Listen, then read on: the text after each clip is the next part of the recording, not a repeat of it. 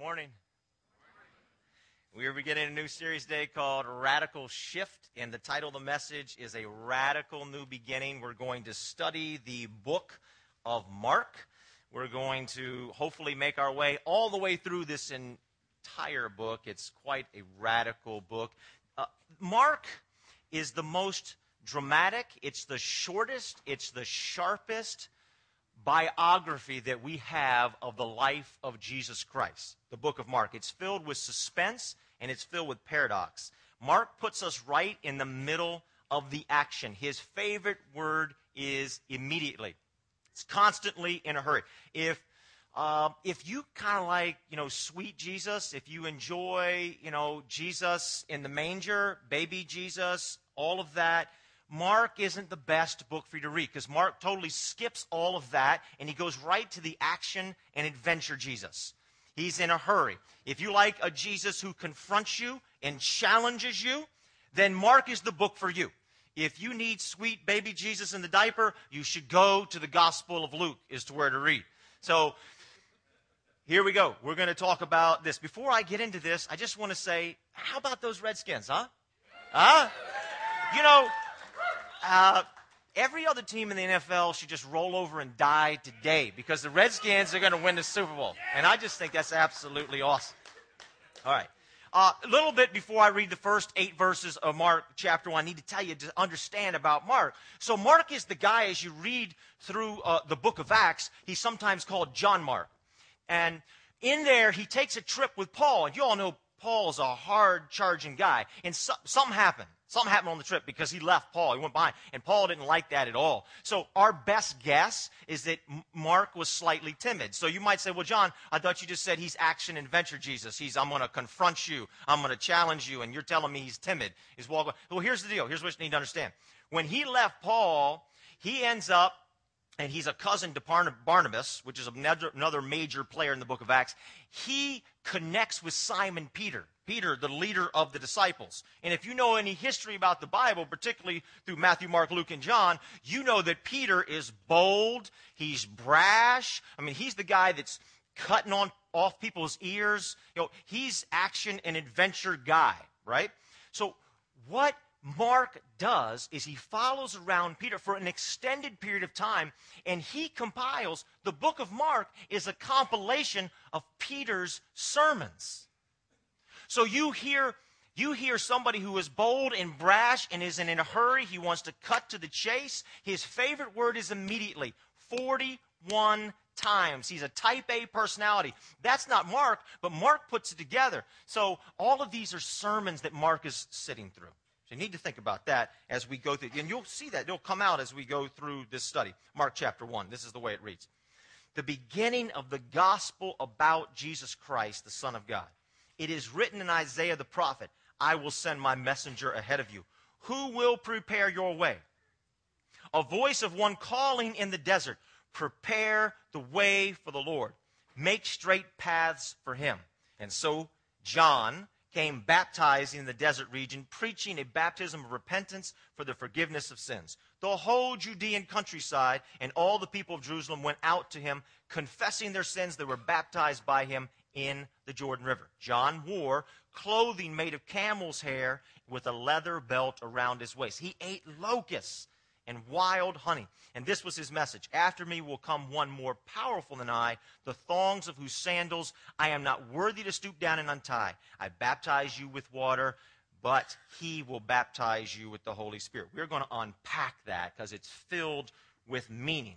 so we're going to take a few moments this morning to do that. Let's pray. Heavenly Father, uh, speak to us today through your word, through, through Mark, through your book of Mark, where we see the real Jesus, where we focus on what Jesus did. Help us to understand how radical all of this is. In Christ's name, amen. We'll talk about three things this morning radical words, radical people, and a radical calling. Radical words, radical people, radical calling. The first thing, radical words. I'm going to give you two words. And the first word is this the beginning. I know that's two words, but that's your fill in the blank. The beginning. The beginning. It's a very radical word because what, what's happening here is we are being taken back to the beginning. It's reminiscent. The two most important events in the entire Old Testament are the creation of the world and the Exodus. They cover everything. That dominates the entire Old Testament. Two of the most popular things, well known things, the creation and the Exodus. And here, in the first eight verses, Mark takes us to these two things the creation and the Exodus. He says, Here's the beginning. What is he trying to say by this whole thing? Well, Adam and Eve, it begins in the garden. There's peace, there's harmony, there's harmony with God, there's harmony with each other, and there's harmony with nature. And then things go horribly, horribly wrong. Harmony is broken with God and it affects everything else. After that, no matter what they did, they could not find peace and harmony in their lives. They tried to, they tried desperately to, but they were just constantly empty. And we see that storyline run for thousands of years. It didn't matter if they had all the money in the world. It didn't matter if they had a marriage. It didn't matter about family. It didn't matter about achievement. It didn't matter about success. Nothing filled that void. Nothing could satisfy. The Bible says this. Isaiah 50, 55 says this. Come, God speaking, all you are thirsty, come to the waters. You who have no money, come and buy and eat. Come buy wine and milk without money and without cost.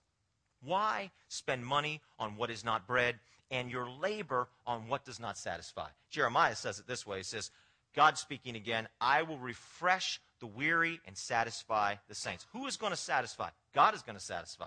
What's being said here is actually only God can satisfy. This is what the Bible says.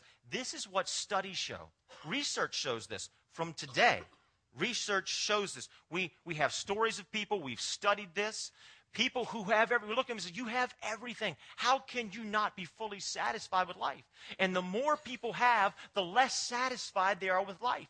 So we just talked about football a few minutes ago and the Redskins winning the Super Bowl. We, we know from people who have won Super Bowls before, athletes who have achieved the highest level of what they ever wanted. They get done it, they say, Is that it? Is that it? I thought there was going to be more. We know this from celebrities who make it big in entertainment.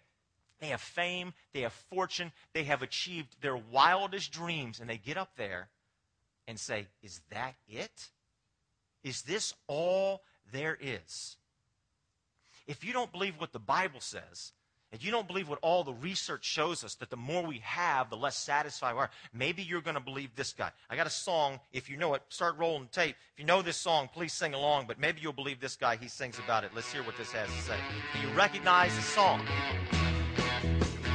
Does anybody, who sings this song? Does anybody know? Can you yell out? Does anybody know the words? Huh? Uh, this is a great theologian right here, so. Oh,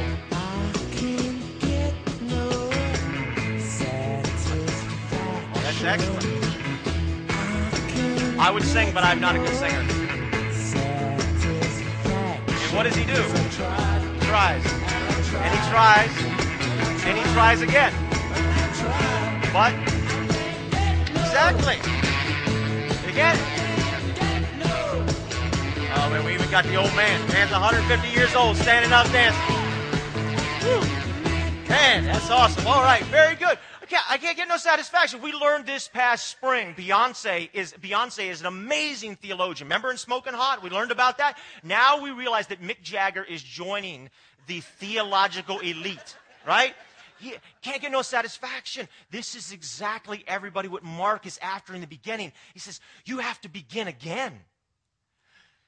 Things went horribly wrong. We're dissatisfied. We have to begin again. Money can't do it. Achievement, nothing can do it. And what the Bible says is only God can satisfy. So he says, you know what? You can begin again.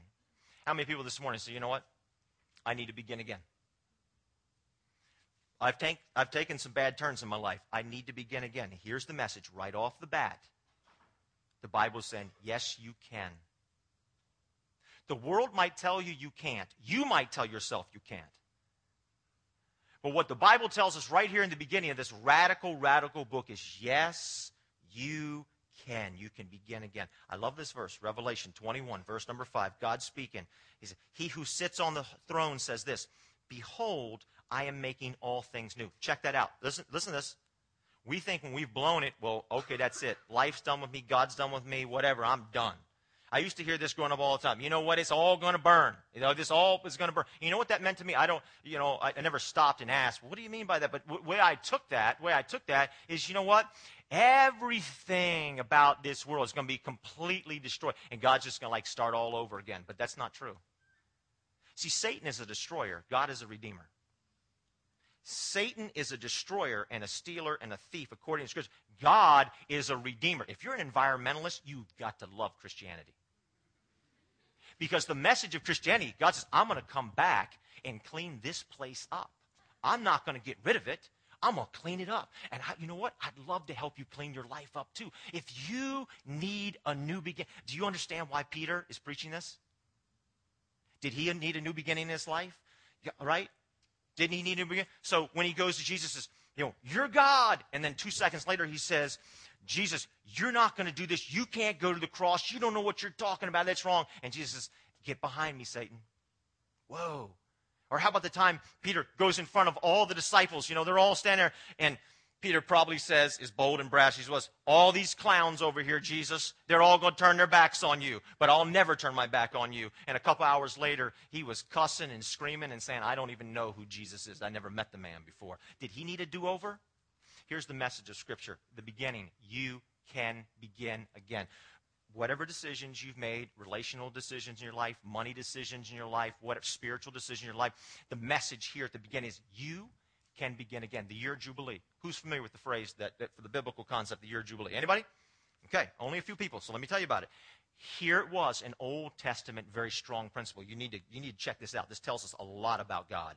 Every 50 years, for somebody who had gotten themselves into debt, financially deep debt, for somebody who had made decisions or gotten them debt, whatever, and they found themselves enslaved and so they were now a slave. For somebody who had lost their property, their inheritance, every 50 years there was a year of Jubilee. You know what that meant? It means whatever debts you had were wiped out.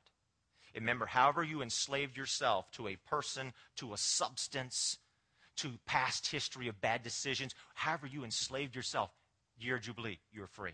That was God's command. Whatever property you lost, God said, you're going to get it all back.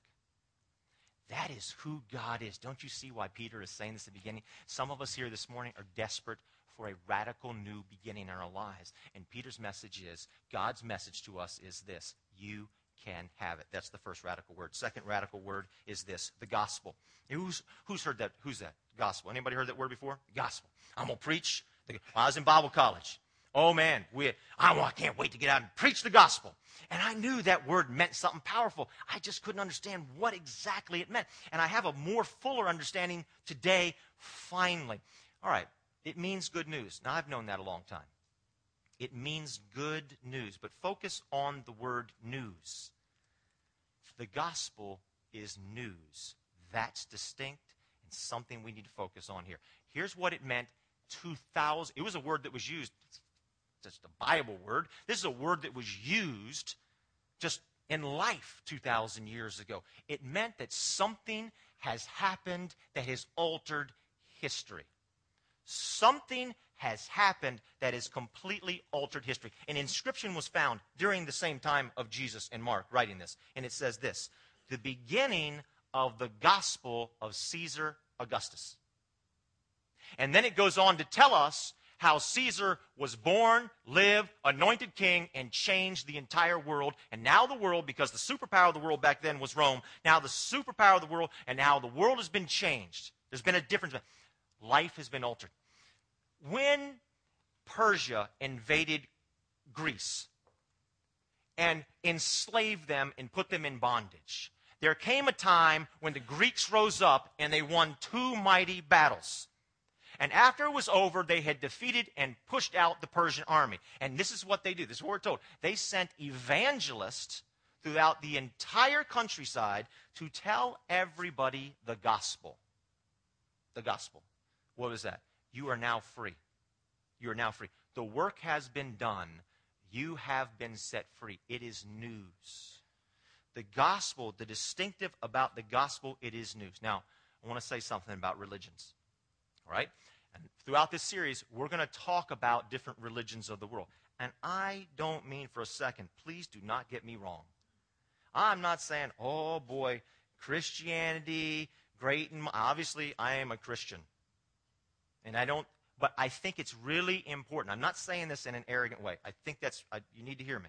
not saying this in an arrogant way. There are distinctives about Christianity that we must understand that are distinct and unique from every other religion in the world. Here's the first one I want to talk to you about today, and we'll get into more in the future. All right? Every religion in the world gives us instructions, commands, rules, and work about how to get right with God. They all, every single one. They give us instructions, commands, and rules, and things that we need to work on in order for us to get right with God. Christianity is unique. It gives us the news about what has already happened about how we can be right with God. Are there rules in Christianity? Yes, but they have an entirely different purpose.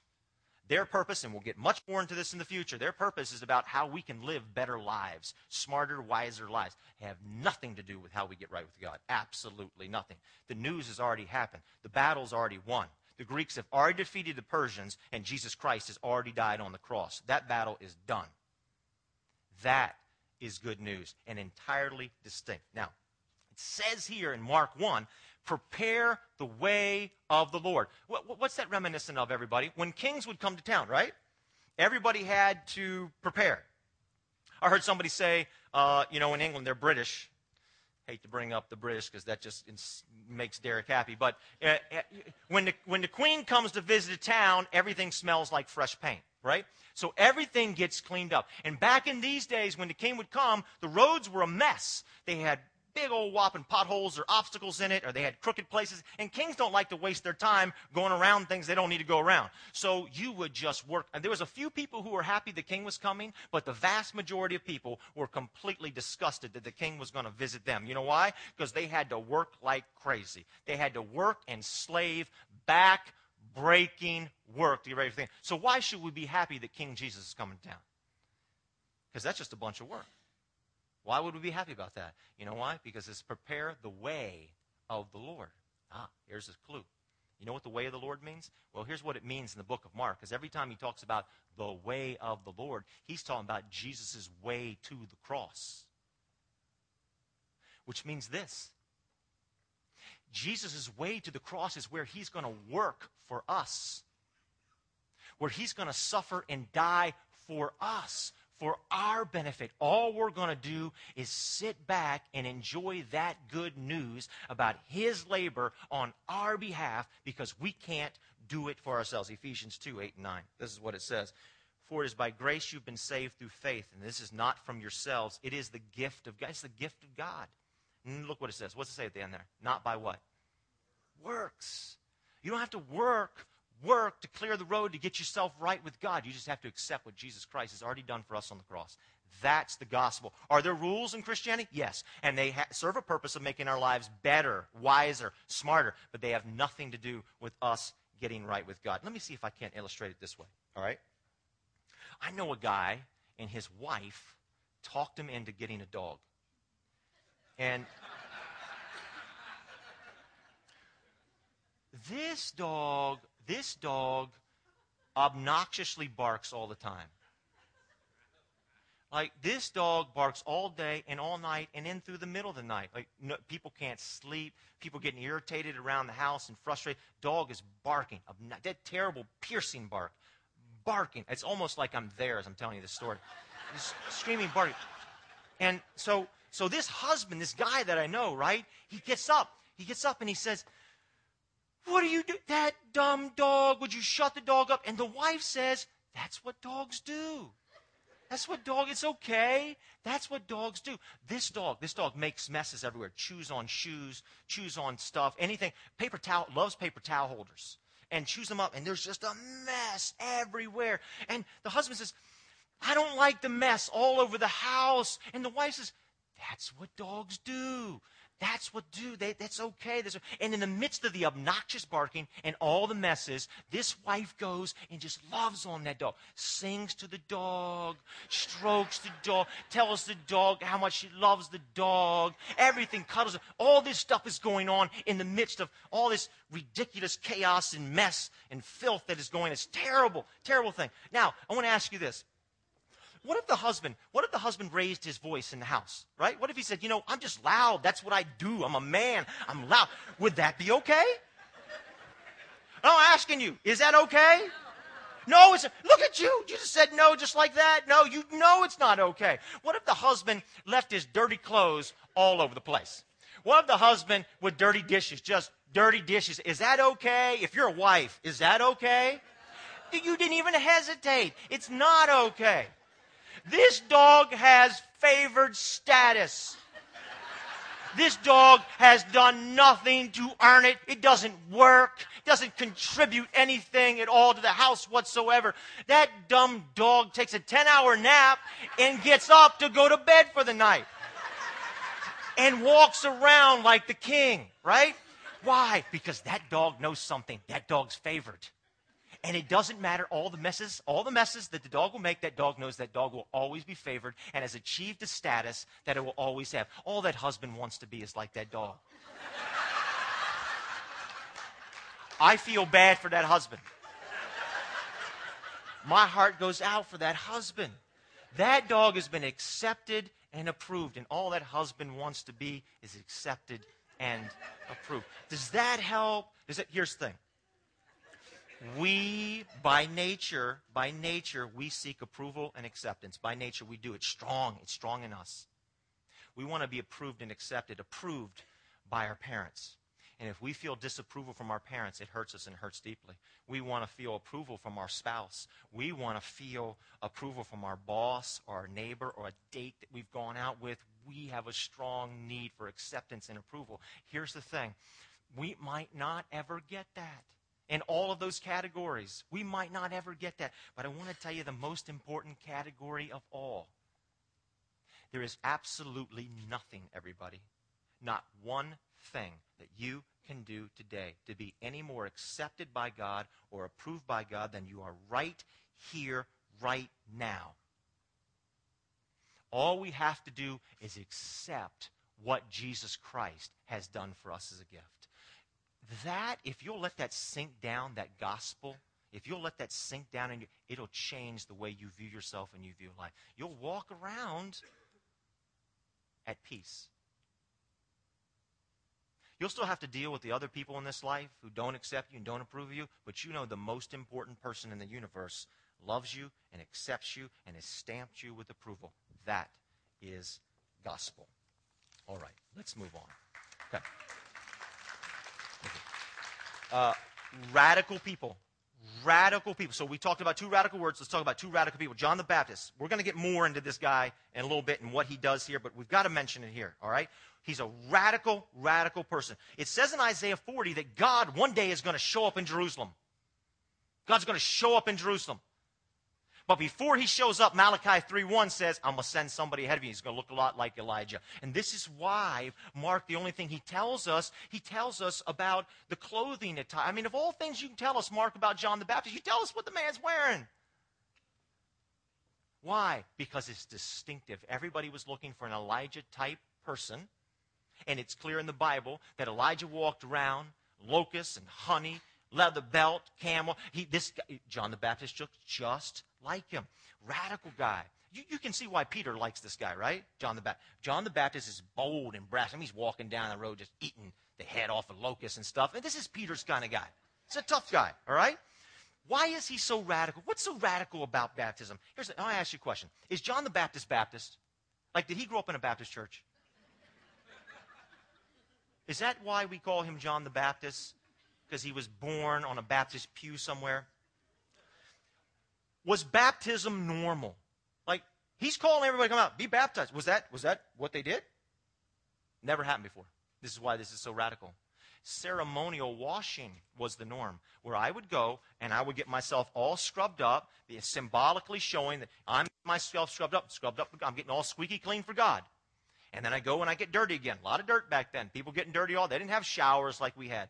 All right? They're getting dirty. So they're scrubbing. They're like a doctor getting ready to go into surgery, just getting squeaky clean. That's what they did. And they did that for themselves. They cleaned themselves.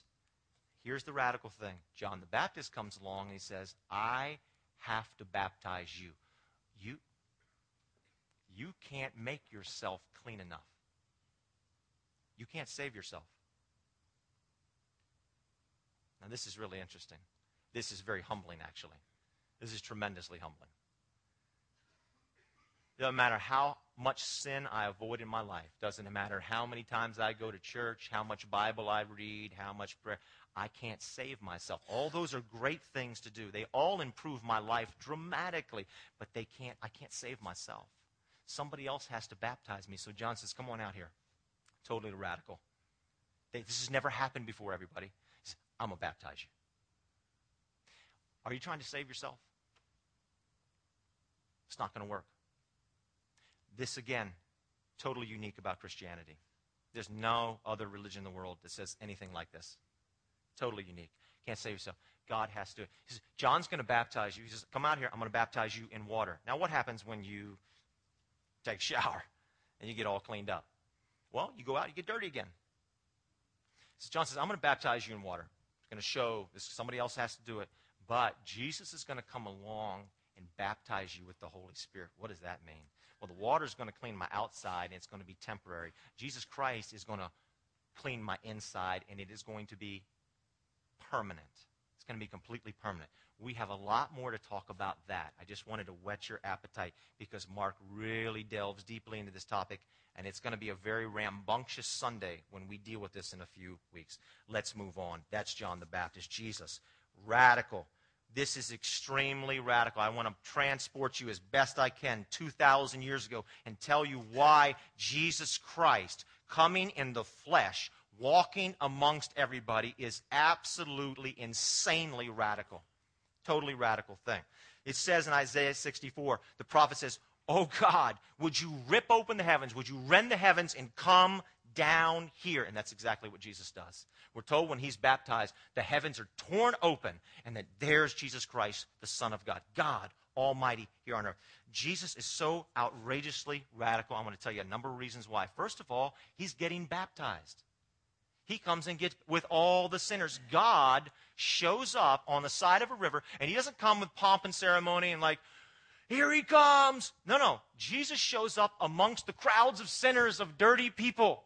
God and stands in the midst of the mess and says, You know what? I love you so much. That's true love. When somebody, it's one thing for somebody to stand over here, right? And this was their world, this was their understanding. God stands over here and says, You dirty people get cleaned up.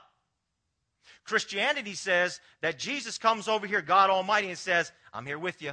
I'm gonna get I'm, I'm just I'm gonna walk into the dirty water with you. Right in the midst of your mess. This is unbelievable, everybody. God doesn't do, you understand? God does not do that. That is why this is so completely and utterly radical. We, people say, people say uh, today, you hear, you hear this. Maybe you feel this sometimes. You say, you know what? 2,000 years ago, 2,000 years ago, I mean, culturally, intellectually, they could believe that Jesus was God come in the flesh. That's 2,000 years. I'm more sophisticated than that. Right? That was easy. I mean, like primitive people 2,000 years ago, that, that, that, jumping over that barrier. But, you know, for me, I'm a Washingtonian. This is 2012, right? I'm here in Arlington County, the smartest county in America. Here I am this is hard for me to believe. It's easy for them to believe over here. It's very, very difficult for me to believe over here. That is a, so just take it easy with me. Here's what I want to tell you. You're absolutely and utterly mistaken if you think that's the case. There, them over here believing that is so radically more difficult than it is, us for, is for us today. Whatever I'm trying to say. Okay? I, I want to explain this. All right. Remember uh, last Saturday, not yesterday, but the week before, we had that huge rainstorm. Does anybody remember that? Big boom, just boom, just deluge, just pouring. We have a basement door that when we get like a lot of rain in a short amount of time, water kind of pools out there, and then it can back up into the door and get on the carpet. Don't like that because that creates work. I don't like to do work that's unnecessary. So, uh, I called my house and my son was home and I said, Hey, can you check on that basement door? He said, Yeah, yeah, yeah, I'll, I'll take care of him. I don't let any water get on the carpet. Okay, I got it. So I got home and I said, Jonathan, what, you know, how did it go? Any problems down the basement? He says, I barricaded the door. You barricaded. There was the Johnstown flood coming through here, or so you barricaded the door. How much water is coming through the door? I'm thinking, what did he put? He put a bookcase in front of the door. What did you do? I go downstairs, and what he had gotten was a beach towel, and he barricaded the door. barricaded the door.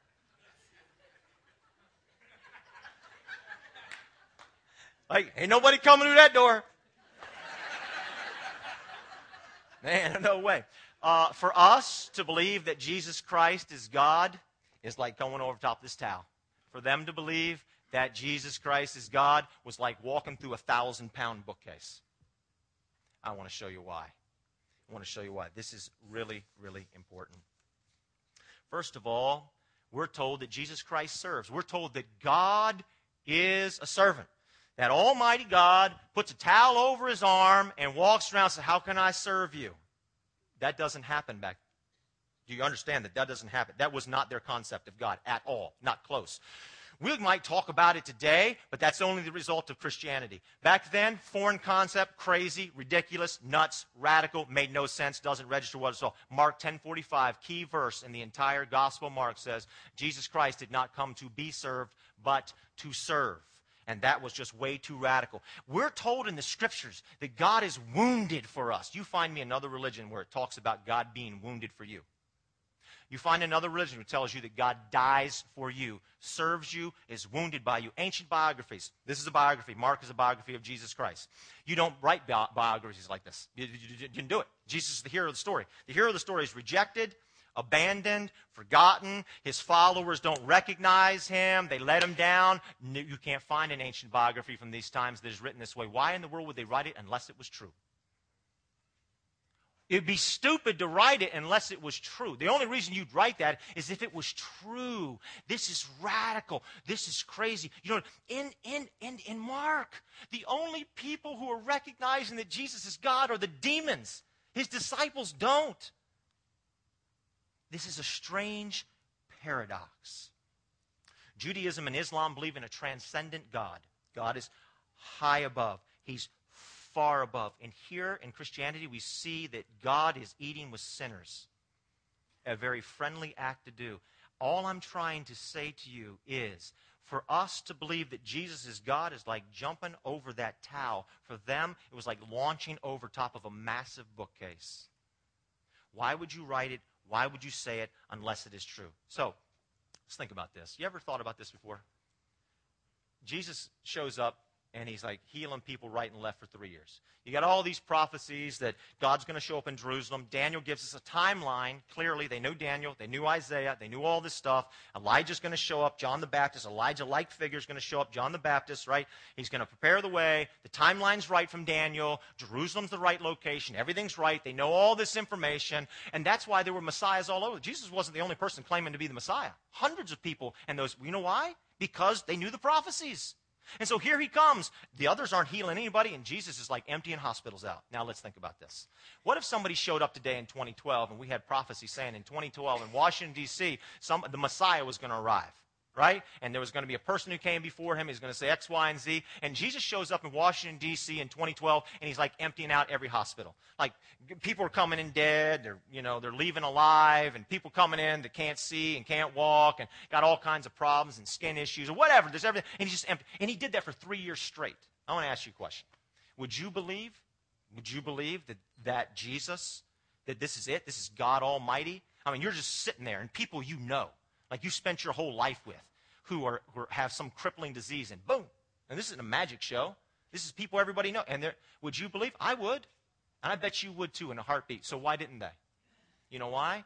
Because it was so utterly radical. And the only reason to write the things they do about Jesus Christ is if it was true. There's no, there's no other context for it. It's radical, radical thing to believe. All right, I want to say one last thing. Look, they wouldn't even say the name God. You realize that? They wouldn't even say the name God. They wouldn't write the name God. They wouldn't say the name God. He said, Prepare the way for the Lord, Yahweh. Prepare the way for Yahweh. They wouldn't even say the name. We say the name God all the time. Not always in the best context, right? Right? Right? You hear that all over the place. Hinduism and Buddhism talk about the divine spark in people. So like God sparking all over the place. I was at a wedding reception this past summer. I'm in a conversation with this lady, and somehow suffering came up, and she said, Well, you know what? You know, I believe that God, God looks at our lives and He's entertaining Himself with our joys and our triumphs and our suffering. And I said, I said, How does it make you feel about God that God's just entertaining Himself with your suffering? And she said, I am God. All right. That was the end of story. This, uh, all right, uh, let's, uh, we're almost done. We're, we're almost, I, one last thing I want to talk to you about, all right? Radical calling. This is a radical calling. It's radical words, radical people, radical calling. What's the calling? Join me in the desert. Say what? Join me in the desert. I need you to join. John the Baptist is saying, Join me in the desert. The desert is a prominent theme in the Bible. Please write this down. Simplify to satisfy. This is what the Bible says. This is what John the Baptist says. This is what Jesus says. Simplify to satisfy. Only God can satisfy us. Money can't do it. Success can't do it. Marriage can't do it. Kids can't do it. A spouse can't. Nothing can do it. Nothing can do it. Nothing can do it. Only God can satisfy. This is the message. God is saying here that less is more. It's a paradox which fits perfectly in the Gospel of Mark. The desert. I want to tell you three things about the desert real quick. First of all, the desert was a place of new beginnings. The desert was a place of new beginnings. Israel got a new beginning in the desert. They had to leave Egypt. They, God couldn't meet with them in Egypt. They were too distracted, too much other stuff. They had to get out to the desert. God met with Israel in the desert. Jacob meets God in the desert. Moses meets God in the desert. The Apostle Paul meets God out in the desert. It was a place of new beginning. Second thing is just what I've been saying a second ago. It's where you meet with God. Historically, when you talked about the desert, that was the place you went to meet with God. I want to meet with God. Israel met with God. You know, the cloud that hung over him during the day, and Moses met with God, and his face was all shining because he was hanging out with God all Where was that? It was all happening in the desert primarily when somebody meets with God and somebody experiences a new beginning, they do it in the desert. They don't do it in the city. Jacob, Moses, Paul, Elijah, John the Baptist. It was the place to meet with God. Last thing I want to tell you about the desert. This is important. It's the place of enlightenment.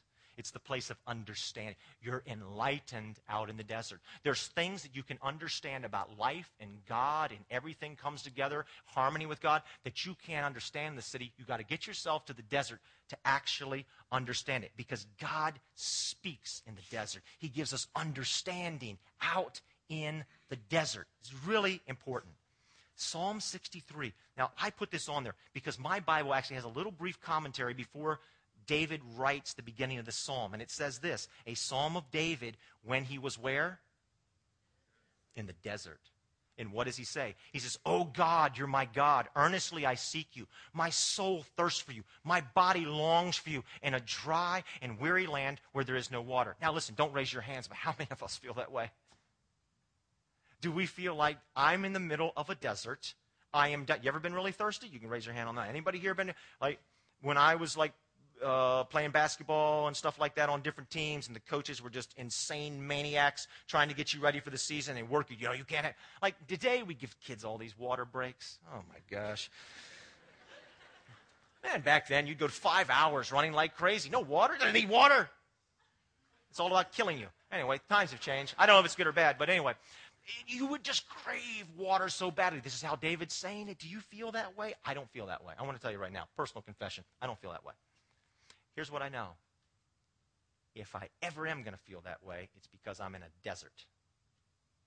If I ever am going to feel that way, it's because I'm in a desert, and I got to figure out how to get, my, get myself. I got to take that challenge up, figure out how I can put myself in a desert-like situation. Doesn't mean that I'm moving to the Sahara or something like that. What I'm saying is we can be in a desert right here in Washington D.C. There are things that we can do to create a thirst. I'm going to give you three things real quick, tell you a story, and we're done. All right? Three things. Number one, read or listen to Mark every day. Read it. You know what? The Bible, read the book of Mark, the Bible creates a hunger and thirst. I can remember one of my thirstiest times in my entire life.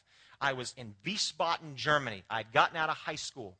I barely knew anybody over there. I was away from Krista right? So I, my heart was hurting already. I was away. I was there on my own. You know what I had? I had the Bible. That's all I had. And I read it. And all of a sudden, as I read it every day, every day, I made a, I'm going to read this Bible. Something started happening inside of me. I started developing this hunger and thirst like I had never had before for God. The Bible creates a thirst, like a pill that you take that just makes you incredibly thirsty.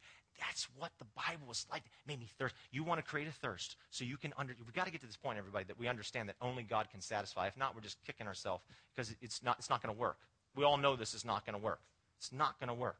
So we've got to get thirsty for God so we can understand this. And the Bible is going to create that thirst. So you can read it, or I put down, listen to it. Because some of us, with our little iPhones uh, and stuff like that, we have the little apps, and I just listen to the Bible all the time. It creates a hunger and thirst. Read it, listen to it. We're going to study Mark for months. Read a chapter a week, right? Over and over again, chapter one. Second thing, request a meet up with God. When we spend time with God, it makes us more thirsty to spend time with God. When we encounter God, when we are in God's presence. Now, here's the thing. Ready? The number one thing, I read this study many years ago. This is really important, all right?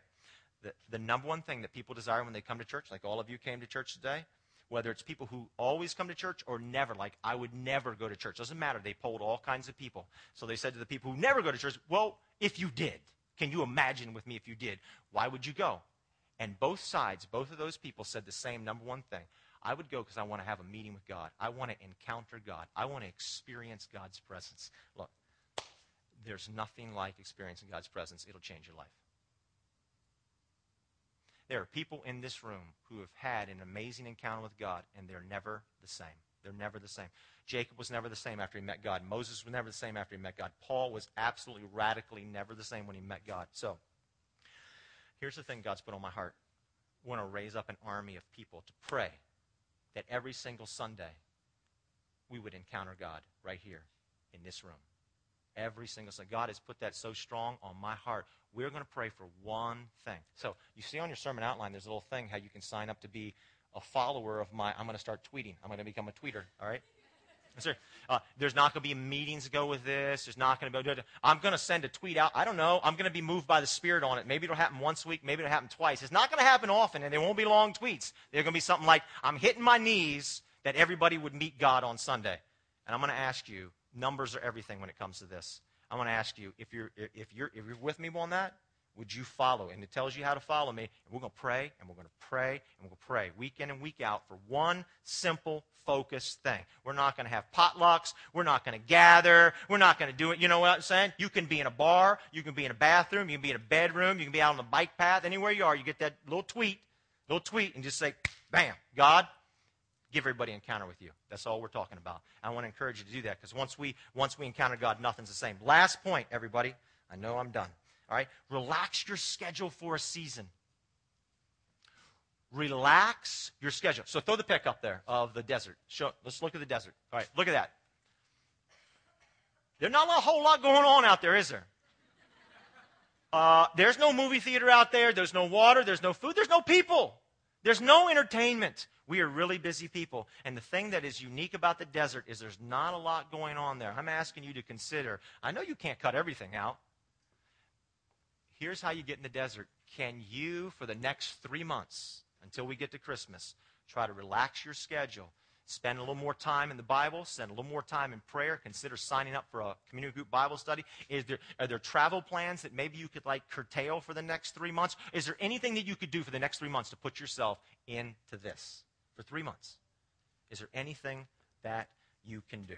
Relax your schedule. Now, I've already said the desert is a place. I want to end with this story. The desert is a place of enlightenment and understanding that will change our lives. Um, this guy, I want to tell you about in conclusion, was born in 1955. Okay? He's born in 1955. Uh, his parents were, were not married. His mother was from uh, Wisconsin. And his father was Syrian and was there in Wisconsin studying for a while.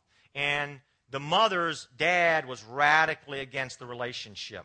And she got pregnant before they got married, and the father said there's no way they're getting married. She was sent to San Francisco to do a closed adoption with a doctor that somehow they knew. Her only stipulation when she said, okay, I'll let the kid be adopted, whatever parents this kid goes to, they have to be really well educated people. And so this kid was lined up to, uh, to go to a couple where the, the, the husband was a lawyer, right?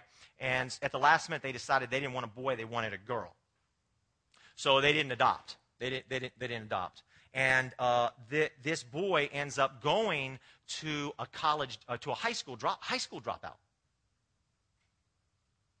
And he's very strong. He's a very strong willed kid. He's very determined. He's a very smart kid.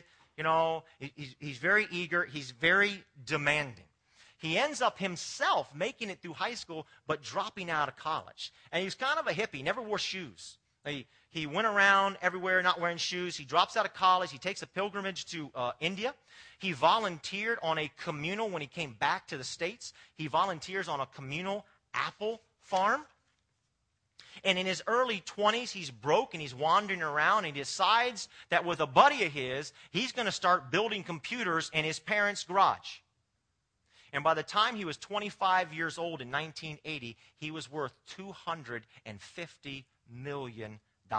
Let's show the picture of this guy who I'm talking. There he is. Who is that guy? He got ousted from Apple Computers because he was very difficult to get along with. Very difficult. But when he came back, he built the most valuable company on our planet today by far. That company, some people say, is, controls our entire stock market. Apple Computers. This renegade guy. He was a raging vegan. Raging. He would go on bouts where he would only eat carrots to where people said he actually turned orange. He went on bouts where he'd only eat apples. That's one of the reasons he called it Apple Computers. He believed that if you were a vegan and your diet was right, that you did not have to wear deodorant and you only had to take a shower one time a week. He was utterly wrong. and, and, every, and, and everybody knew about it. Uh, when he's running this company and he's worth $250 million and he's such a perfectionist and he's never satisfied. He had a big old whopping, well, he had a mansion. It wasn't a whopping mansion. He could buy anything he wanted, but he bought just a regular run, you know, run the mill mansion.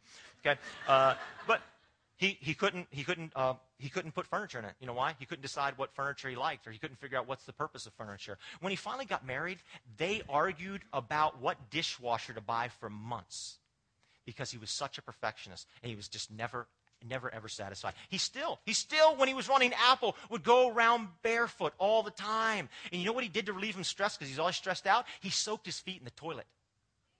Yes, this book, you should get, it's an amazing book about Steve Jobs. He soaked his feet, and then he put his, those feet, those toilet feet, up on the boardroom and the table. This is what the guy would do. He was a trip. Bill Gates, he could not stand. This is what he said about Bill Gates. Is Bill Gates is the most unimaginative person I've ever met. He had they would, they would go to computer shows and they'd be in the hallway screaming at each other. He said if Bill Gates just one time would have dropped acid, he would be a great person. now, I want to I want to tell you the point of my story because this is this there is a point to this. I just didn't keep you here for these few extra seconds to tell you this. He strongly believed in LSD, and I'm not trying to sell you on LSD just so we're clear. But I want to read you something he said, and he says it a lot in this book, but I want to read you one part, okay? He said, I came at a magical time. This is Job speaking. Our consciousness was raised by Zen and also by LSD. Even later in life, he would credit psychedelic. This is the guy that before he died ran the most powerful company in the world. All right? Even later in life, he credited psychedelic drugs for making him more, ready? Enlightened. Enlightened, which Bill Gates is not, in his opinion. Taking LSD was a profound experience, one of the most important things in my life. LSD shows you that there's another side to the coin. And you can't remember it when it wears off, but you know it. Why am I talking to you about LSD? This man who was brilliant, This man who was brilliant and ran the most powerful company on the face of the planet is telling you you need LSD to be enlightened. And I want to tell you this John the Baptist is coming along and he's telling you, with everything he's got, you have got to get yourself to the desert so you can be enlightened by God. Does that seem crazy? This guy's promoting LSD, and John the Baptist is promoting you meeting God out in the desert. I don't think John the Baptist is so crazy. I can't encourage you anymore than to say, if you just meet God in the desert, you will be enlightened and never be the same. Think about reading Mark every single day and developing a hunger. Relax your schedule. Make this challenge come true in your own life. Let's pray. Heavenly Father, I thank you, Lord, for your word. I thank you, God, that your word makes us thirsty. God, there's all kinds of people, some of them extremely smart and successful, that are telling us we need this and we need that in order to be enlightened. But Father, you come along and say, only you can satisfy. Only you, God. Help us, Lord, to get ourselves to the desert where we can be enlightened and have understanding from you. In Jesus' name, amen.